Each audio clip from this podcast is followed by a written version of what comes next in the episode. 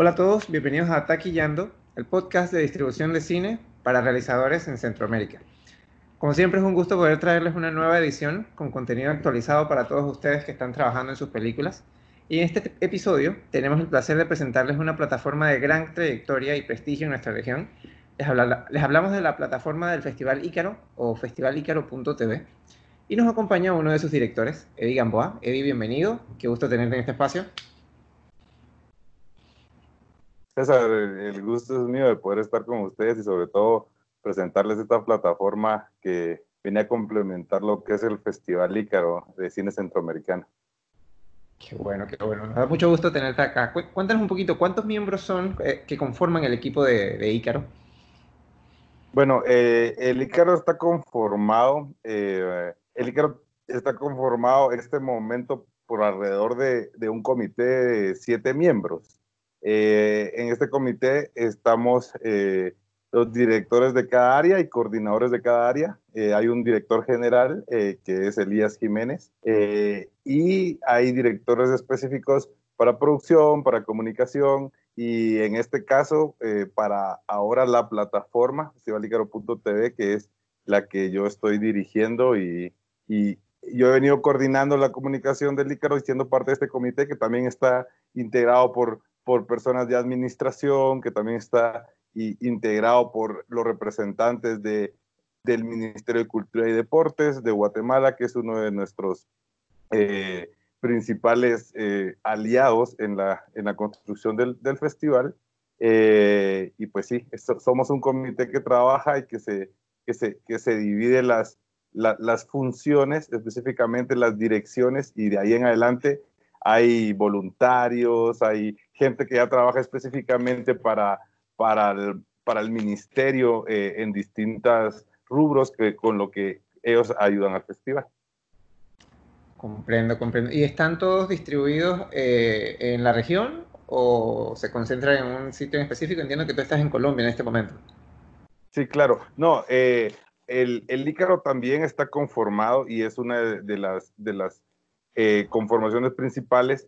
yo hablaba del, del comité administrativo del festival, eh, pero también está conformado por una red internacional de, eh, festivales ícaros, que estos tienen presencia en cada país de Centroamérica, en el que tenemos contrapartes y representantes, además de en Argentina, en Barcelona, en Colombia, eh, en, y, una representante en, en Nueva York, además de Cuba y Puerto Rico en el Caribe.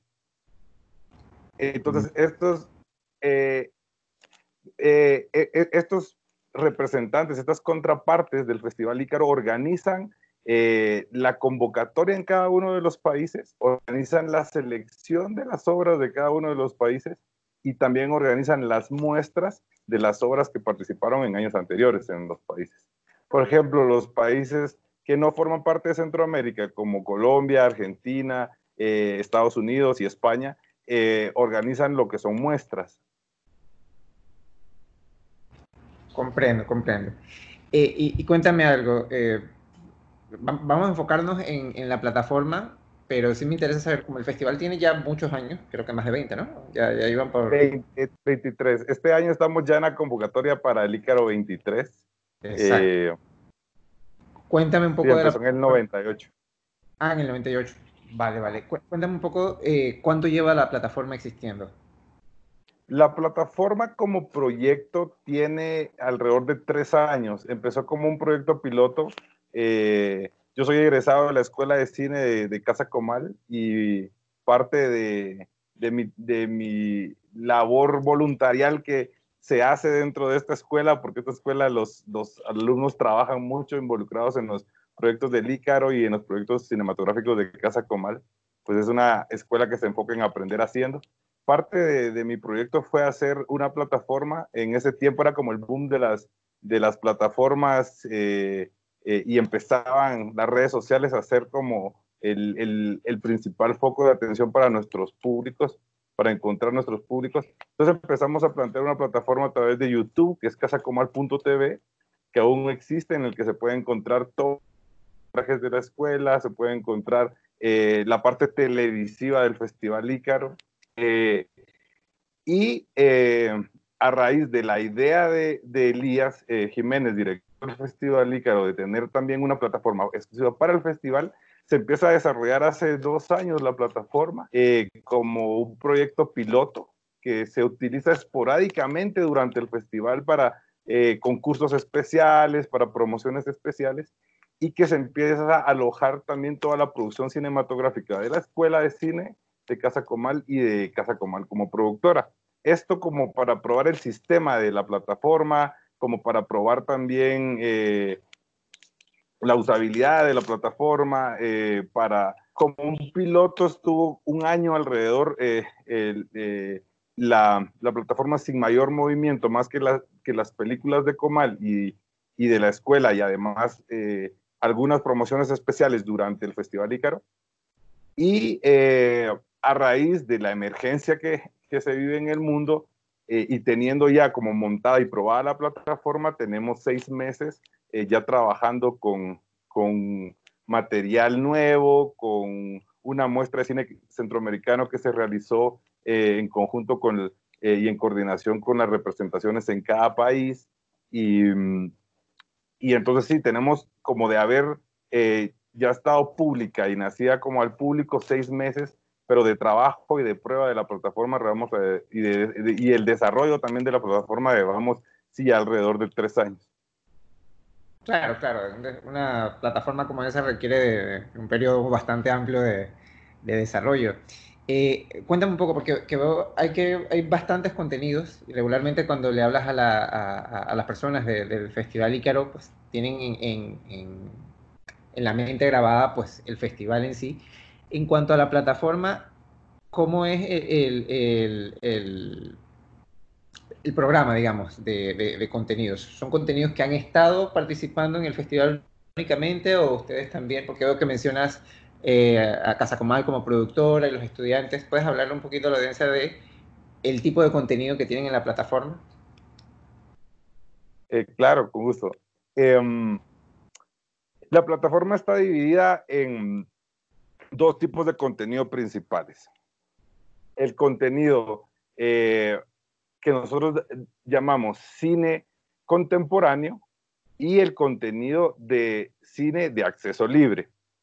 El cine contemporáneo es un, es un contenido que, que está por, eh, primero que es, que es por pague por ver, que se alquila, digamos, a las personas por un periodo de tres días eh, y que contempla películas que no tengan eh, más de 30 años o de haber salido o que sean parte de, esta nueva ola de cine contemporáneo centroamericano que, inicia, por ejemplo, eh, a finales de los 80 y está abierta a películas de los 90 está, y está abierta a películas de, de 2000 hasta estrenos con diferentes rangos de precios. Y el otro contenido es el contenido de acceso libre. Este contenido está constituido por otros tres, eh, eh, tres canales de contenido de acceso libre que tenemos, que es eh, los cortometrajes centroamericanos, que son cortometrajes de la Escuela de Cine de Casa Comal y cortometrajes que han participado en los últimos años y que son parte de la selección oficial del Festival Ícaro. También tenemos eh, una sección de cine infantil que sale eh, principalmente de, los contenidos, de los cortometrajes o del contenido de animación que se inscribe al festival, que, en muchos casos tiene ese enfoque infantil. Y tenemos el cine clásico, que es, eh, que es un, cine que, que, se está, es, una, es un canal que se está buscando construir a partir de una alianza con la Cinemateca Universitaria de la Universidad de San Carlos de Guatemala, Enrique Torres, eh, en la que se, ya tenemos dos largometrajes subidos de los años 50 de Guatemala y en la que se está trabajando material, porque es una recuperación de material la que se está haciendo y se está, se, se, se le está, se está adecuando para, para poder ponerla eh, en la plataforma y se va a estar estrenando eh, material que nosotros denominamos cine clásico. Entonces, entre el, entre lo, entre el, que se paga por ver por medio de alquiler y el, y el de acceso libre, em, está constituido principalmente nuestro contenido. Vale, vale. Es interesante que tienen diversos formatos, está muy bueno eso. Eh, me, queda la, la, pregunta de, de, qué tamaño es el catálogo que tienen. O sea, ¿tienes un estimado de más o menos cuánto, cuántas películas o cuánto contenido tienen en la plataforma?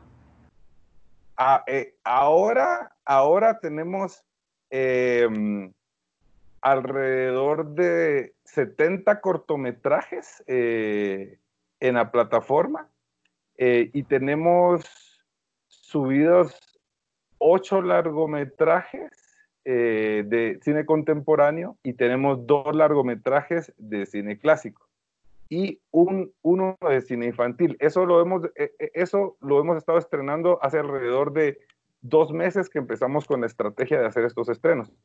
Pero imagínate que el Festival Ícaro tiene 23 años de, de, um, de, de estar como en, en, dentro de la industria del cine que se está construyendo en Centroamérica y tiene un acervo de películas en cortometraje eh, y en largometraje eh, de todos estos años, algunas aún conservadas eh, de manera física y otras ya en, plata, eh, en nuestro motor de, de, plataformas que pues se inscriben alrededor de un promedio de entre 400 y 500, 500 obras al año. O sea, se cuenta con un material, pero se está en el proceso de, de, de, la, de la obtención de derechos, del, del, procesamiento para llevar a la plataforma y se tiene como objetivo eh, y, eh, hacer estrenos de aquí a que suceda el festival en noviembre, los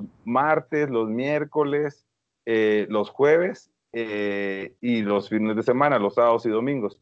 Pero pues es una maquinaria que está empezando a funcionar, es una maquinaria que se está poniendo a andar y que se puede tener, sí, alrededor de, de al menos de aquí al Ícaro llegar a, tener 500, eh, 400 eh, eh, cortometrajes para ofrecer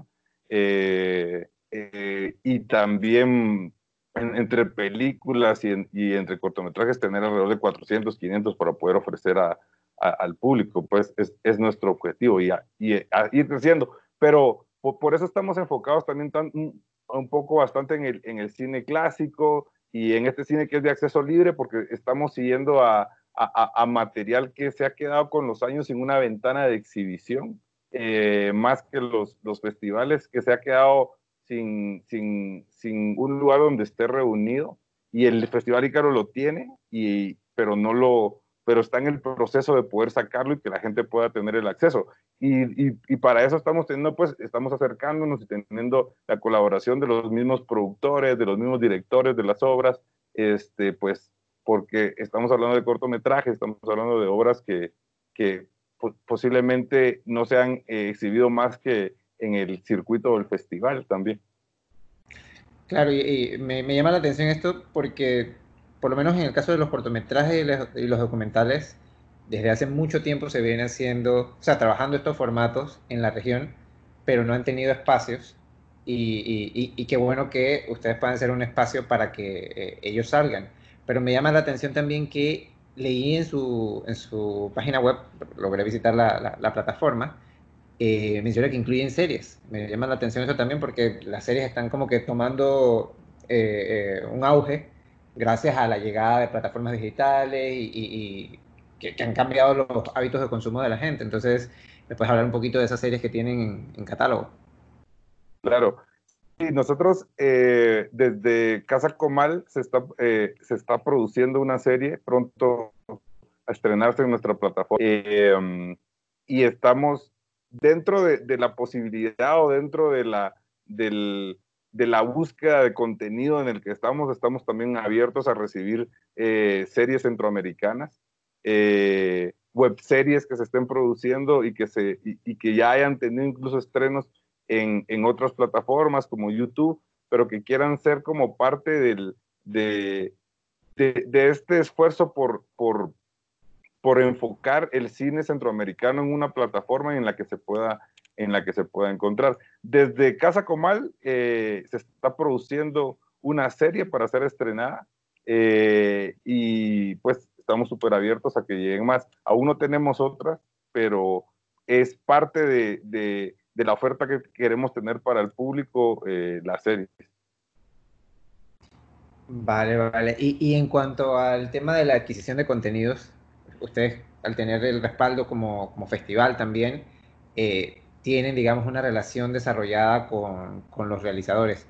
Eh, a la hora de adquirir contenido, ¿ese contacto se hace de manera directa con ellos o, ustedes también trabajan a través de distribuidores y agregadores de contenido? No, nosotros estamos trabajando de manera directa con, los productores de las obras que ya se han inscrito dentro del festival. El festival, eh, dentro del desarrollo de esta plataforma, eh, desde hace dos años incluyó una cláusula en, su inscripción en la que los, los cortometrajes centroamericanos ceden eh, derechos de exhibición en la plataforma. Pero nosotros somos conscientes de que, de que el Festival Ícaro es como para algunos eh, cortometrajes, como, la, eh, como el inicio de un recorrido y que luego llegan a tener éxito en otros festivales o llegan a, a, a encontrar un distribuidor. Entonces, por eso nosotros aún a estos les estamos volviendo a hacer, a contactar, volviendo a preguntar si podemos tener el material, si son ellos o si ya es con alguien con el, con el que se tiene que, que negociar. Eh, pero sí tenemos la ventaja de, de, de, para este tipo de, material, sí poder eh, acercarnos a, o al menos a la, a, a, la persona que se contactó con el festival para inscribirlo en su momento. Eh, en algunos casos resultan ser sí distribuidoras, resultan ser sí agregadores de contenido, eh, pero en su mayoría en, nuestra realidad o en nuestra región eh, son principalmente los productores de las obras. Entonces, en, ese, en esa negociación, digamos, para el cine de acceso libre, eh, nos estamos acercando a, los productores directamente. Para el cine de pago por ver, también se está teniendo un contacto más con las productoras, por ejemplo, que tienen ya varios varias películas hechas con distintos directores o con las productoras que, por ejemplo, en el caso de Guatemala, sabemos que tienen eh, que, que, que, en nuestra pequeña industria de información eh, tenemos la ventaja de conocernos entre los productores eh, que, que, tienen dos, tres películas, entonces nos estamos tratando de acercar para encontrar esos paquetes. es así de que vienen estrenos de, de, digamos, de de, de filmografías completas de algunos directores eh, guatemaltecos próximamente. Eh, de, y, así también nos estamos acercando a los institutos de cine de cada país eh, que también tienen ese acervo de cortometrajes, a, la, a las... la, relación del festival va, va, siempre más como en un ámbito bastante más institucional. Estamos por eso también acercándonos a las cinematecas, que, porque también dentro de la oferta que, que, estamos buscando tener, queremos tener eh, todo este material fílmico que tienen las cinematecas, que, que no está en, digamos, en, en, en, lugares para ser consultado o incluso para ser comprado como un catálogo de, de compra de material fílmico. O sea, tenemos estos proyectos que queremos desarrollar eh, para poder tener eh, más contenido. Interesante eso. Y, ahora que hablabas de Cinemateca eh, y de Casa Comal, eh, bueno, yo siempre he sabido de Casa Comal la relación que tiene con el, con el festival. Ustedes, aparte de ellos, tienen alianzas con, con más entidades, más instituciones, otros festivales, eh, no sé, tienen más, más digo, nexos en lo que industria se refiere. claro, nosotros trabajamos en cada país hay, son, hay instituciones específicas que, llevan el Festival Ícaro. En Guatemala es el Casa Comal y el Ministerio de Cultura y Deportes eh, de Guatemala. En El Salvador, eh, nuestra alianza, nuestra contraparte es con Audiovisuales UCA, de la, de la UCA de El Salvador, de la Universidad Católica de El Salvador. Este, en, en Nicaragua se, se, trabaja a través de una productora, eh, MC Producciones, en Costa Rica trabajamos con Centrocine de Costa Rica eh, y en, eh, en Panamá se trabaja con la Universidad de Panamá, con el GECU y con la Fundación FAE. El, el, el Ícaro de Panamá es uno de los Ícaros que tiene, digamos, más posicionamiento y que en el que, en el que pues, después desde Guatemala ha, tenido como bastante reconocimiento en el país. Es por eso que, que se tienen, como que se trabajan con, con tres, tres, instituciones pues, de renombre y, de, y, y que, pues, tienen un, un, Ícaro bastante estable y bastante bien construido en, en Panamá. Sí, sí, es, es bastante interesante. Eh, eh la presencia de, del Ícaro como festival acá, eh, sobre todo en la, eh, en la población eh, joven que está empezando a, entrar en la industria. Eso es muy bueno que, haya reconocimiento desde ese lado de la audiencia. Y, hablando de la audiencia, eh, porque como me dices que tienen ya seis meses, no sé si el efecto de la pandemia ha hecho que, que lo que tenían proyectado en cuanto a audiencias y demás o sea, oferta y demanda se ha disparado? O, sea, me gustaría saber cómo ha sido la respuesta de la gente con esta nueva plataforma.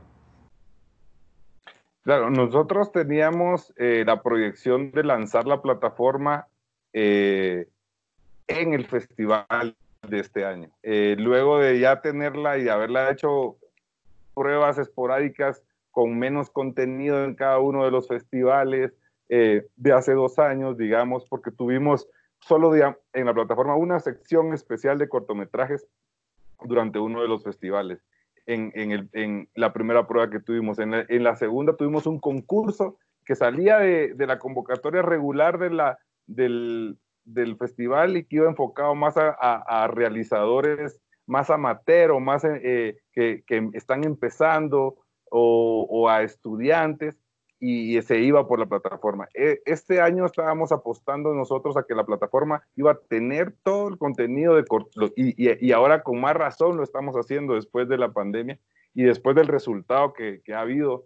Eh, no sé si está malo decir gracias a la, a la, a la pandemia o como efecto de, del claro, aislamiento que, que ha, Sí, claro. Nosotros teníamos estratégicamente eh, después de estos dos años de prueba esporádica de la plataforma con concursos especiales y presentaciones especiales, teníamos eh, ya planificado eh, que este año el Ícaro fuera, que la plataforma fuera parte principal de, del festival, que se exhibieran los, los cortometrajes de la sección centroamericana eh, y eh, ahora el resultado, pues nosotros teníamos una plataforma que estaba como piloto y que funcionaba, eh, no, es, no, no, la, promocionábamos eh, de manera tan abierta, teníamos una promoción más enfocada al, a, al, al, público en los Estados Unidos, más enfocada al, a, las búsquedas que teníamos del, del cine de Casa Comal, digamos, directas. Eh, o como también promoción de la, de la escuela. Eh, pero a raíz del, del, COVID y en coordinación y en una decisión estratégica junto con las contrapartes de cada uno de los países, eh, realizamos una muestra de cine centroamericano que se hizo en realidad con un esfuerzo relámpago, con, con mucho desvelo y mucha eh, insistencia también con los, con los productores con los, a los que contactamos porque les estábamos viendo sus películas con dos semanas de anticipación, pero queríamos nosotros salir y tener también una oferta en el momento en que, en que, en que fue el boom y en, que, y en, lo que, en el, ese cambio que hemos tenido eh, como, pues, como humanidad. Eh, y, y, logramos hacer una, un, una muestra en la que tuvimos eh, una, un largometraje diario de cada país, eh, acompañado de dos cortometrajes de cada país. Eh, se hizo un esfuerzo por encontrar esos derechos y, apelando también a, que, como festival, el festival se pueda acercar a los, a los productores de una manera más directa. Eh, y tuvimos una respuesta muy buena de toda la región. Eh, tuvimos una respuesta de de un promedio de, de 400 usuarios eh, por, por, día en, en cada sección, eh, algo que, que duplicaba el, el, promedio de usuarios que se había tenido normal en, en la plataforma. Eh, tuvimos una, una respuesta de, de, países como Honduras en, la, en, los que em, en, en, los que, digamos, el, el, festival tiene varios años, pero se mantiene solo como en un circuito muy cerrado. Eh, eh, el mismo Panamá tenía, eh, el mismo Panamá tuvo una muy buena respuesta y nos dimos cuenta que la gente sí estaba interesada en, que un nicho de personas sí estaban interesados en, en, poder ver el contenido que podía ofrecer el festival a partir de las películas centroamericanas. Pero también nos dimos cuenta de que necesitaba una, una planificación más estratégica, pues nuestro, nuestra planificación estaba enfocada en, en, en, tener los cortometrajes que se iban a inscribir este año, en, en preparar todo un concurso a través de la, de la plataforma. Y tuvimos que salir y ahí es donde nos damos cuenta que la oportunidad que tiene la plataforma eh, recabe en, en, todo ese acervo y todo, todo, todo ese material que el festival con el que el festival Icaro o que ha pasado por el festival Icaro. Muy bien. Eh, hace un rato mencionabas audiencias de Estados Unidos y, me quedaba la duda, ¿la plataforma está disponible a nivel mundial o solamente eh, en, regiones específicas? No, la plataforma está ahora disponible a nivel mundial, sí. Y se puede, o sea, yo por lo menos la visité desde el sitio web en mi computadora, pero ¿está disponible también como app o tienen pensado desarrollar alguna app? Eh, no, no está disponible con, con app. La, lo que es es que tiene un ambiente eh, responsivo a, a, todos los dispositivos. O sea, accesando por un navegador, uno puede verla desde cualquier dispositivo. Si pensamos en el, en el desarrollo de una aplicación eh, mucho más eh, enfocada que también sea un catálogo eh, de, las películas. Pero como, como está ahora el sitio y como está la ingeniería del sitio, funciona en cualquier dispositivo, pero a través de un navegador. Muy bien. Y bueno, muchas de las películas, eh, en, general, no, no, solamente las de Centroamérica, están apelando a públicos más adultos, no, no al público joven. Eh, siendo esto una plataforma ya más tecnológica y demás, eh, en cuanto a los aspectos demográficos de, la audiencia que tienen, eh, ¿qué nos puedes decir? ¿Es más joven? Eh, ¿Es una mezcla entre adultos y, jóvenes que están más abocados a la tecnología? hemos identificado que, por el contenido que se tiene, que es el, mayoritariamente, que es el contenido de la escuela y de los cortometrajes eh, está como más enfocado hacia un público más joven. Eh, demográficamente es un público que, eh, que, hace a los cortometrajes y hace el contenido de acceso libre. es mayoritariamente mujer, hemos identificado, y joven. mientras que en, el pago por ver sí se mantiene como un rango medio de edad, y, un, y, un, rango un, un, poco más alto creo que es mismo efecto de que los realizadores de los cortometrajes son realizadores jóvenes y como son quienes ellos comparten el contenido, comparten que su cortometraje ahora está en la plataforma, eh, entonces se maneja más como por ese, por ese, por, por ese rango de edad. Eh, pues uno de los objetivos también de nuestra plataforma y del Festival Ícaro como tal es la formación también de estos públicos, ¿no? Porque eh, en Centroamérica hace falta mucho como formar al público para ver nuestro propio cine. Eh, creo que, que en, toda la región sufrimos un poco de eso.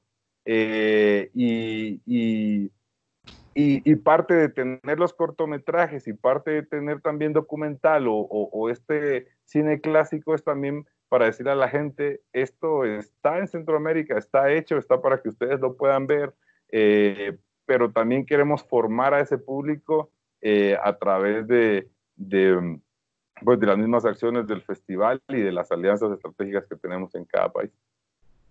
Claro, una plataforma como esta es una gran oportunidad para, para ese tema de formación de públicos que pues, desde hace mucho tiempo se viene eh, hablando. Y, y, bueno, para cerrar el tema, ¿cuál consideras tú que es el mayor reto que tiene el cine centroamericano? O sea, ya sea que esté vinculado a, lo que la pandemia nos va a traer como resultado o en general que, vengas viendo eh, con todo el tiempo que llevas trabajando con, el equipo de Ícaro.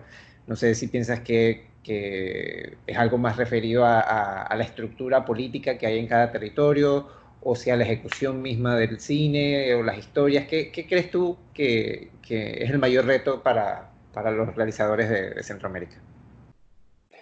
Yo creo que, en, toda la región centroamericana, centroamericana, perdón, nuestro cine todavía está luchando, luchando en cada país contra diferentes cosas. En algunos será contra, eh, en algunos será con, buscando esa ley de cine que tanto queremos en, en, los países, digamos, del norte de la región eh, para que las cosas funcionen o que al menos sea visto.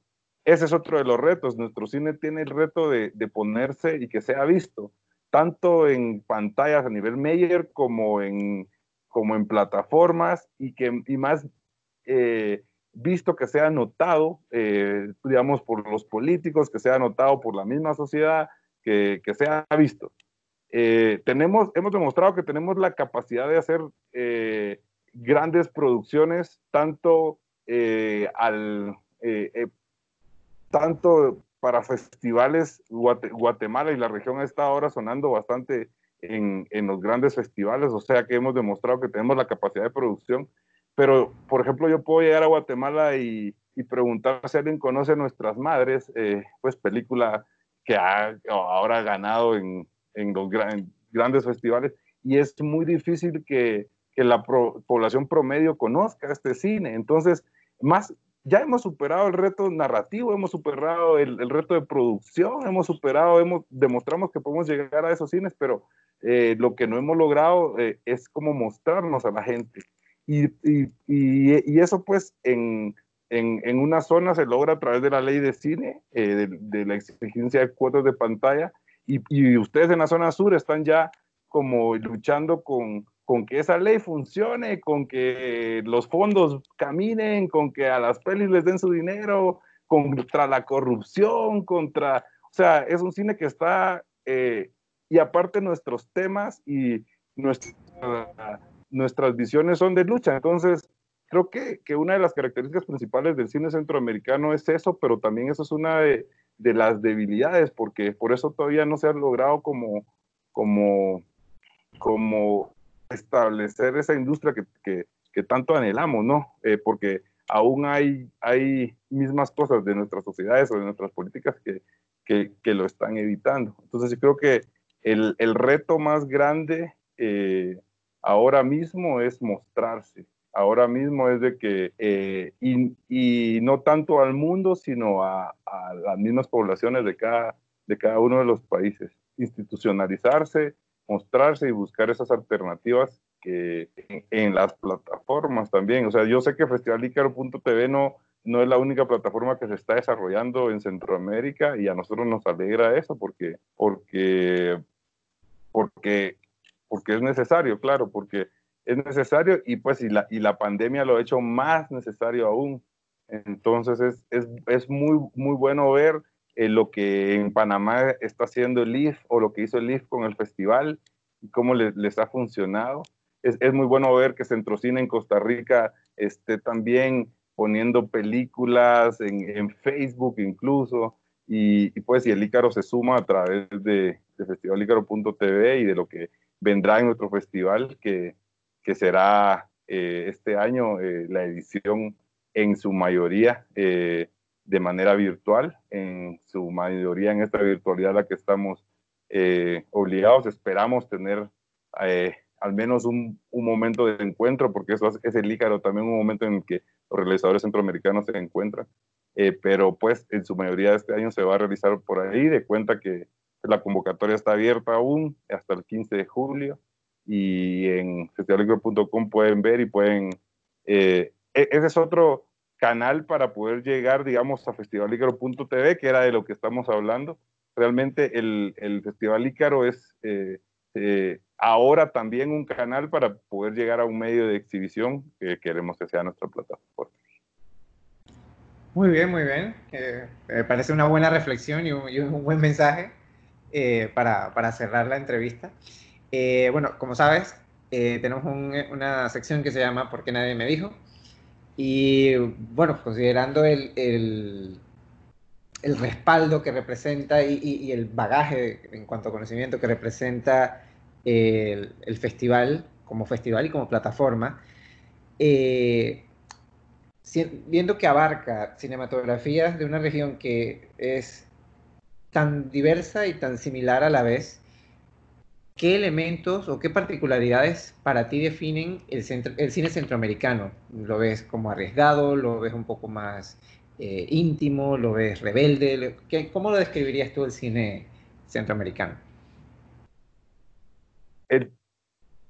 yo creo que el cine centroamericano es un cine que es muy diverso, eh, que es el, porque es el reflejo de la diversidad de la región, eh, pero que en esa diversidad tiene características que son similares. Eh, creo que desde que la película que busca ser más taquillera o, o que quiere ser un blockbuster en, en, en, todos los países, que todos los países las tenemos, hasta la película más de autor, más que buscas de ir a un festival, todo está impregnado de mucha conciencia social, mucha lucha y mucha búsqueda de la identidad centroamericana.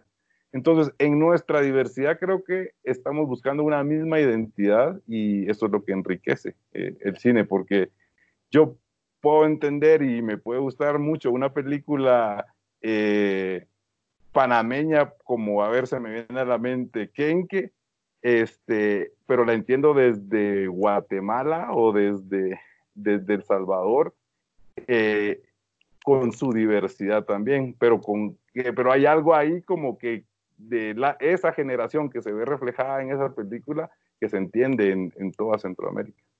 Claro, elementos que nos vinculan. Sí, eso, eso mismo. Excelente, excelente. Pues, pues qué buena conversa, Eddie. Muchísimas gracias por, por tomarte el tiempo para, para, compartir con nosotros, para hablarnos sobre esta, esta iniciativa. Eh, me gustaría dejarte el espacio también para que invites a la audiencia, aquellos que no conozcan y aquellos que ya la conocen, pues que visiten la, la plataforma, vean las opciones que hay de contenidos y pues se, se vuelvan fieles seguidores de ella. Claro, la, la, la invitación es pues por de parte del, del Ícaro, Festival Internacional de Cine en Centroamérica, a todos los realizadores de la región. Primero a que sean parte del festival, que es nuestro festival, eh, que tiene abierta su convocatoria hasta el 15 de julio en, en cortometraje y largometraje de ficción, documental, animación y experimental. Eh, estos materiales y estas obras que se inscriben al festival eh, serán parte por, por la emergencia que vivimos, por la coyuntura que se vive en, en el mundo de nuestra plataforma festivalicaro.tv, que está ya en funcionamiento, que están invitados a, a, a visitar, a ver, a, ver, la oferta que tenemos tanto en, en, en, pago por ver como de acceso libre. Eh, que están invitados también como realizadores a, ser parte de, este canal, eh, a ser parte con sus obras, pueden contactarnos eh, a través de la, de la web em, para poder también, si están interesados en, en, en entrar a nuestro modelo de negocio con sus largometrajes o si están interesados en, en la ventana para sus cortometrajes, eh, en ser parte también. Eh, el, contacto directo es eh, contacto arroba festivalicaro.tv para, por correo electrónico y, o a través de nuestra plataforma festivalicaro.tv también pueden contactarse con nosotros si están interesados en poner sus obras en nuestra plataforma y si están interesados en ser parte del festival con obras que sean de, del 2018 o, o 2019 o 2020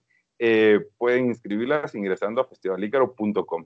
Son nuestros dos canales, festivalicaro.com para el Festival Ícaro y festivalicaro.tv como nuestra plataforma en la que se va a desarrollar como ventana principal del festival ese año y en la que busca ser la ventana del, cine centroamericano.